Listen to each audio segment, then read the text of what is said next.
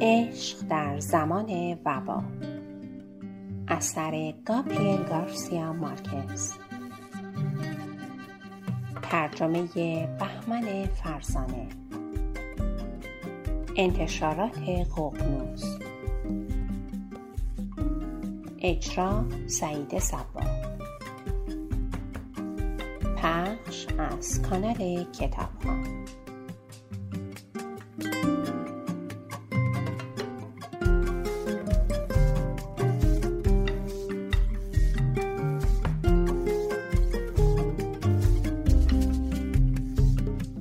از بسخف اعظم خبری نشد. حمله عشق ظاهرا میبایستی همان روز به پایان میرسید که ایل براند سانچز، دخترهای او، برای گذراندن تعطیلات کریسمس به آنجا آمد و زندگی هر دوی آنها عوض شد. ساعت 5 صبح به پیشواز او رفتند. با کشتی از ریوآچا وارد میشد. در بین جمعیتی از کشتی پیاده شد که همه به جز او از دریازدگی نیمه جان شده بودند. بسیار شوخ و شنگول به نظر می‌رسید، گرچه به هر حال شب بدی را در کشتی گذرانده بود. به یک زن درست و حسابی تبدیل شده بود، با چندین و چند قفس پر از تابوس‌های زنده و صندوق‌هایی پر از محصولات زمین‌های حاصلخیز خودش، میوه‌جات و غیره. می‌خواست در دوره اقامتش در آنجا خوراکی برای کسی کم نیاید. لیزینیا سانچز پدرش پیغام فرستاده بود که اگر لازم است برای جشن‌ها یک هیئت ارکستر را آنجا روانه کند، چون او بهترین نوازندگان را در اختیار داشت. در ضمن قول داده بود مقدار زیادی مواد آتش‌بازی بفرستد و اطلاع داده بود که قبل از ماه مارس نمی‌تواند به دنبال دخترش بیاید. در نتیجه آن دو دختر وقت زیادی داشتند تا با هم از زندگی لذت ببرند. دختردایی و دخترعمه هم بلافاصله خوشگذرانی را آغاز کردند. همان بعد از ظهر ورودش لخت شدند و با هم حمام گرفتند.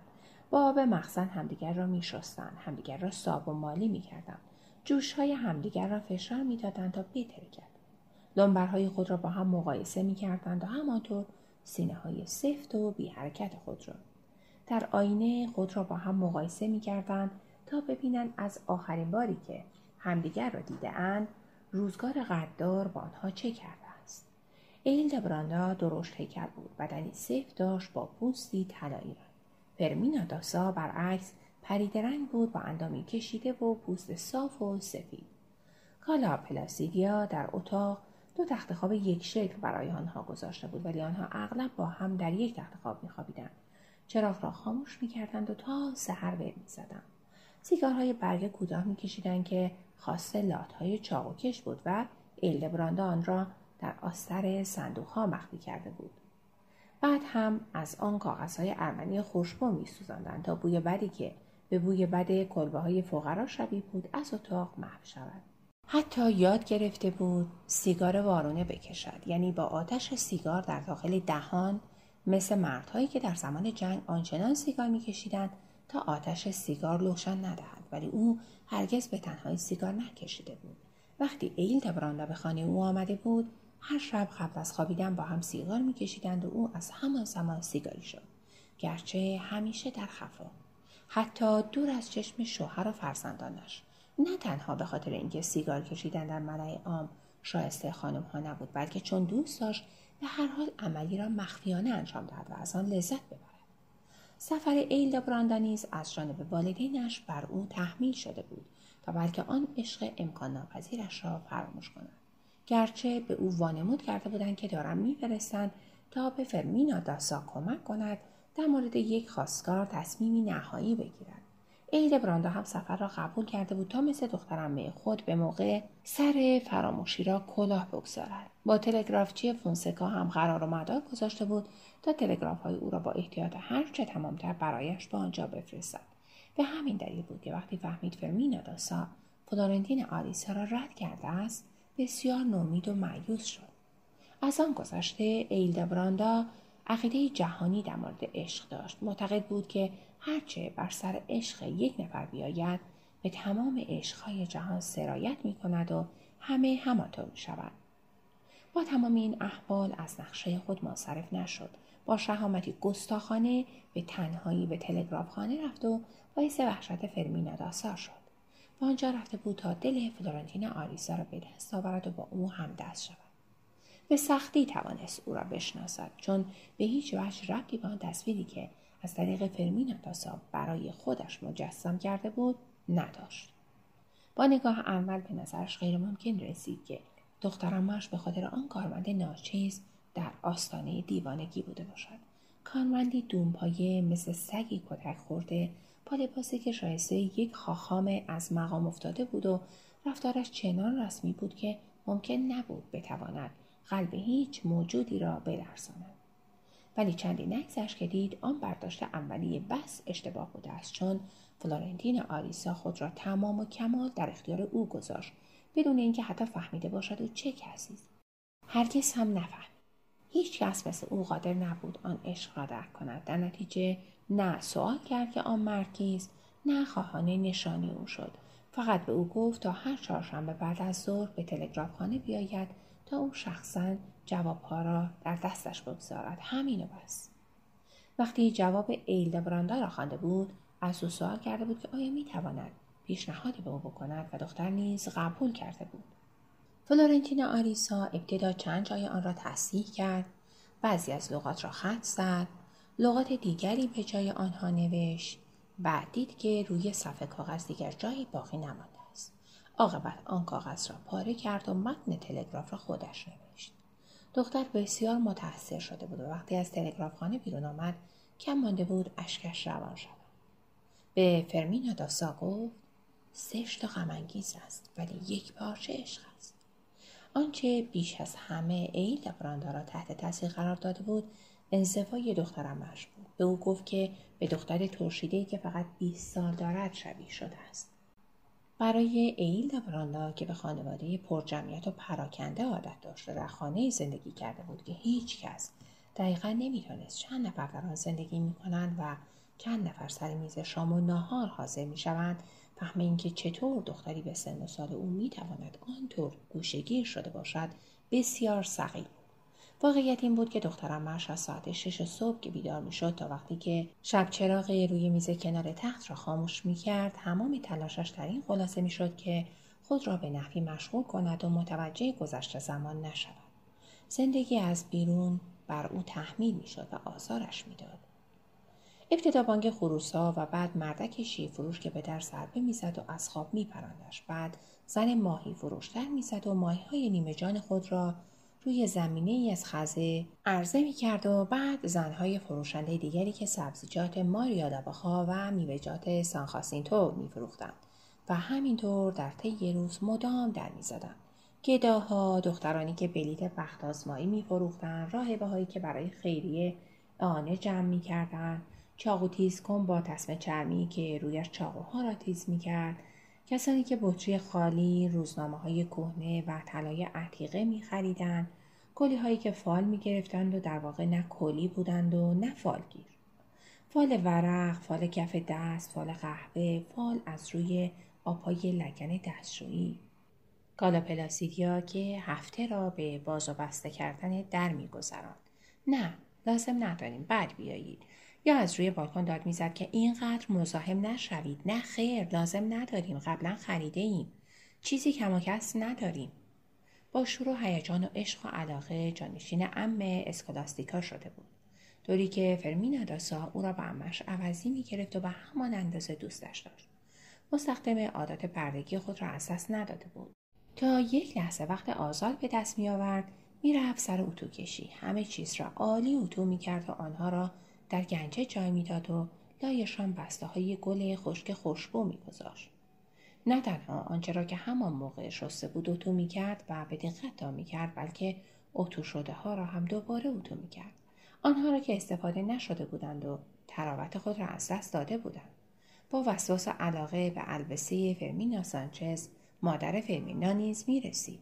میخواست خوب حفظ شود. مادر فرمینا 14 سال قبل مرده بود، اما این فرمینا دازا بود که تصمیم می‌گرفت و امور خانه در دستانش بود.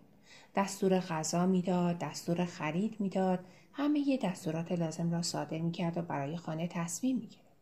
خانه‌ای که در واقع اصلاً به تصمیم نیاز نداشت. وقت شستن قفس‌ها را به پایان می‌رساند، به پرندگان دانه میداد و به گل‌های باغچه می‌رسید. آن وقت بیکار می‌ماند و دیگر نمی‌دانست چه کند. اغلب از وقتی از مدرسه اخراج شده بود بعد از ظهرها میرفت میخوابید و روز بعد از خواب بیدار میشد.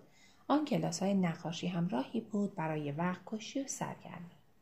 رابطه او با پدرش بعد از تبعید عمه اسکولاستیکا بسیار سرد و بدون علاقه بود، اما راهی برای همزیستی مسالمت‌آمیز پیدا کرده بودند. وقتی دختر صبح‌ها از رخت خواب بیرون می‌آمد، پدر از خانه خارج شده و پی کار خود رفته بود. با این حال به ندرت پیش می‌آمد که سر میز نهار که همیشه برایش نوعی تشریفات محسوب می‌شد، حضور نداشته باشد، گرچه فقط لقمه‌ای به دهان می‌گذاشت و بس.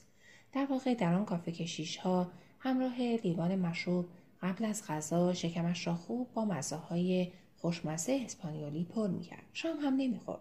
بشقابش را روی میز می‌گذاشتند. همه چیز را با هم در یک بشقاب می‌ریختند و یک بشقاب هم وارونه رویش می‌گذاشتند. گرچه می‌دانستم برای شام آن را نمی‌خورد و می‌بایستی صبح روز بعد آن را به عنوان صبحانه برایش گرم کنند. هفته یک بار مخارج خانه را به دخترش می‌داد. مخارج را خودش به خوبی حساب می‌کرد و دختر نیز عاقلانه خرج می‌کرد. اگر خرجی اضافی پیش می‌آمد بدون چک و چونه پول را با لطف و مهربانی پرداخت می‌کرد. هرگز از دخترش حساب نمی‌خواست. با این حال دختر چنان به دقت هر چیزی را در سیاهه می‌نوشت که انگار باید در دادگاه مذهبی جواب پس بدهد. پدرش هرگز برایش از ماهیت شغل خود چیزی تعریف نکرده بود. هرگز او را به محل کارش در بندر نبرده بود. محل کارش در محله بسیار بدنام قرار داشت و ورود به آن برای دختر خانم‌های خانواده‌های محترم ممنوع بود، حتی اگر پدر خودشان همراهیشان میکرد. لورنزو دازا هیچ وقت قبل از ساعت 10 شب به خانه بر نمیگشت. ساعت 10 در دوران آرام جنگ ساعت آغاز حکومت نظامی بود و او تا آخرین لحظه در کافه کشیشا میماند و بازی میکرد. اما با اقسام بازی‌ها را بلد بود و استاد خوبی برای یاد دادن به بقیه بود. شبها همیشه بدون اینکه مست باشد به خانه برمیگشت تا دخترش را از خواب بیدار نکند. اولین استکان عرق رازیانه را هم صبح همین که چشم از خواب می‌گشود بالا می‌انداخت و ده سیگار برگ خاموش خود را می‌چوید و در عرض روز هم اینجا و آنجا چند استکان دیگر عرق می‌نوشید، اما مست نمی‌شد. با این حال یک شب فرمینا صدای ورود او را شنید. قدم‌هایش روی پلکان مثل قدم برداشتن قزاق‌ها بود. صدای نفس نفس زدنش در راهروی طبقه دوم پیچید. با کف دست روی در اتاق خواب او زد به زد. در را به رویش گشود و برای اولین بار از دیدن چشمای او که چپ شده بودند و از کلماتش که نامفهوم بودند وحشت زده شد. گفت نابود شدیم. نیست و نابود شدیم. بهتر است تو همین را بدانی. فقط همین را گفت. دیگر هم آن جمله را تکرار نکرد. خبری هم نشد تا نشان دهد که آیا راست میگفته است یا نه. ولی بعد از آن شب فرمینا دازا حس کرد که در جهان یکی و تنهاست.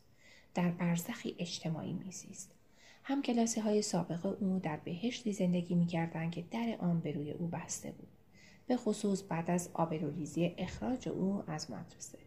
با همسایه ها هم رابطه ای نداشت. آنها فقط او را در اونیفرم مدرسه دیده بودند، بدون داشتن گذشته و خاطره ای مشترک.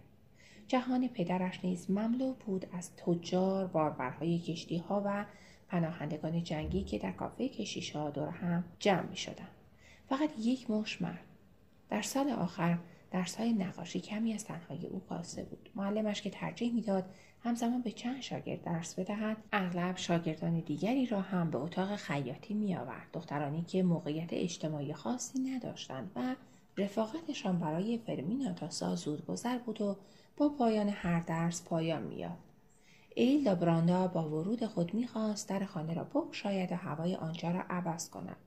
می‌خواست که نوازندگان را همراه با ترقه‌ها و قلعه‌های ساخته شده از مواد محترقه که پدرش می‌فرستاد به آنجا بکشاند و با طوفانی مهیج روح مرده و موریانه زده دخترمه را زنده کند.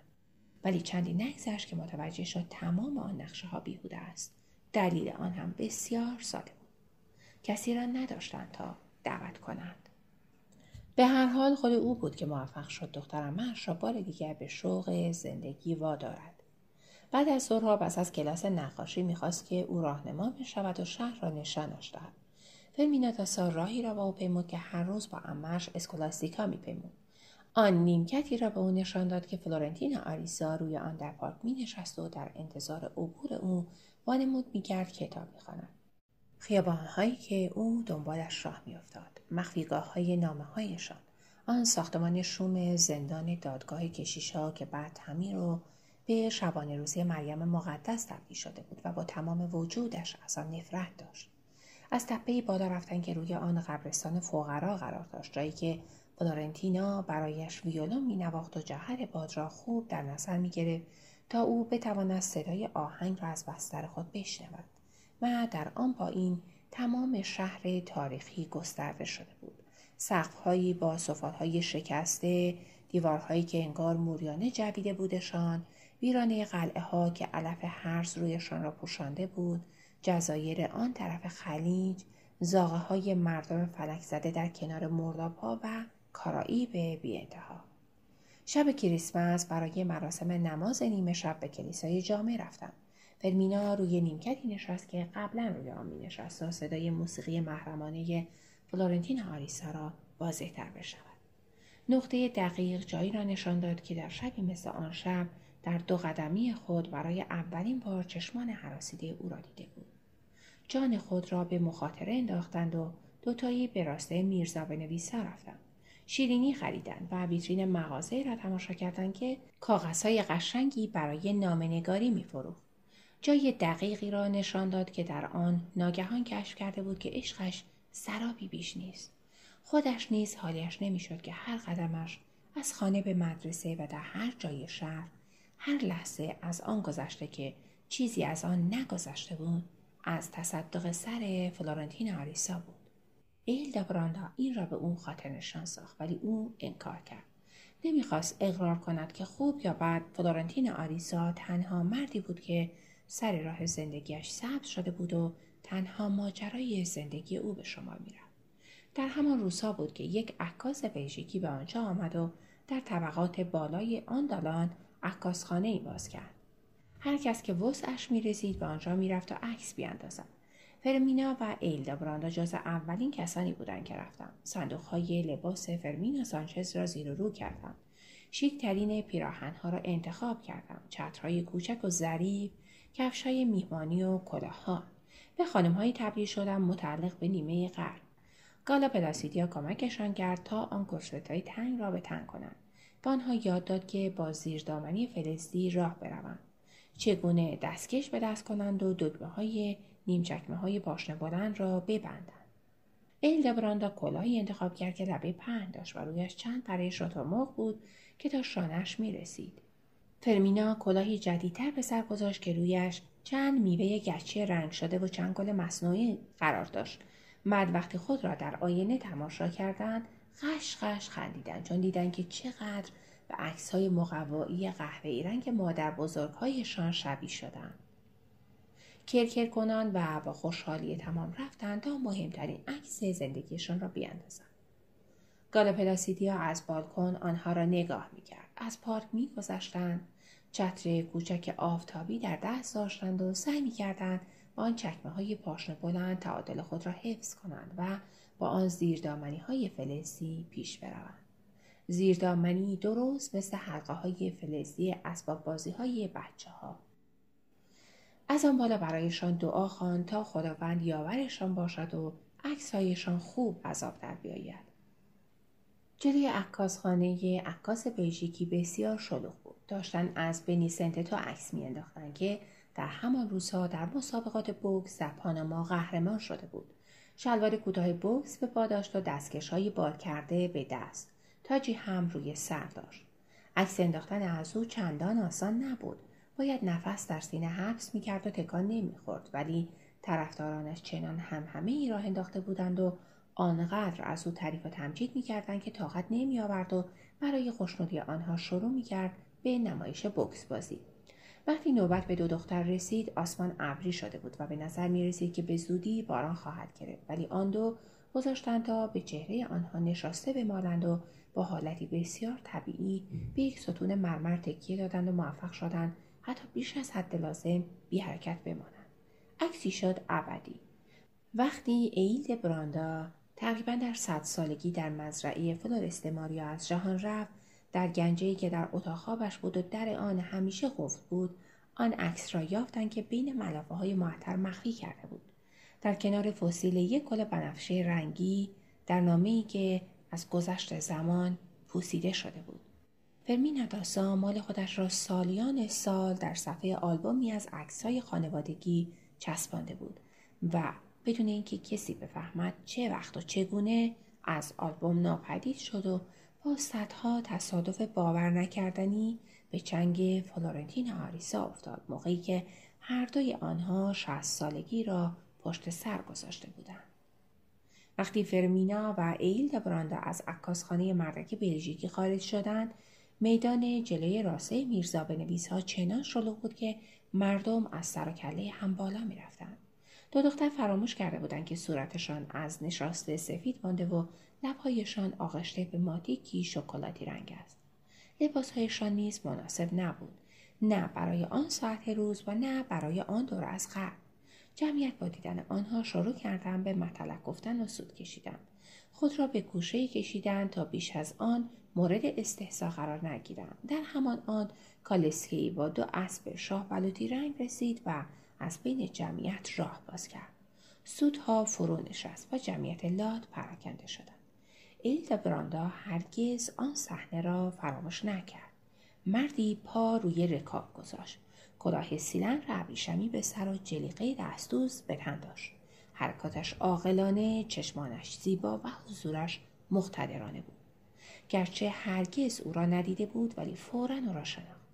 فرمینا دازا درباره او صحبت کرده بود. همینطوری به حسب اتفاق و بدون هیجان.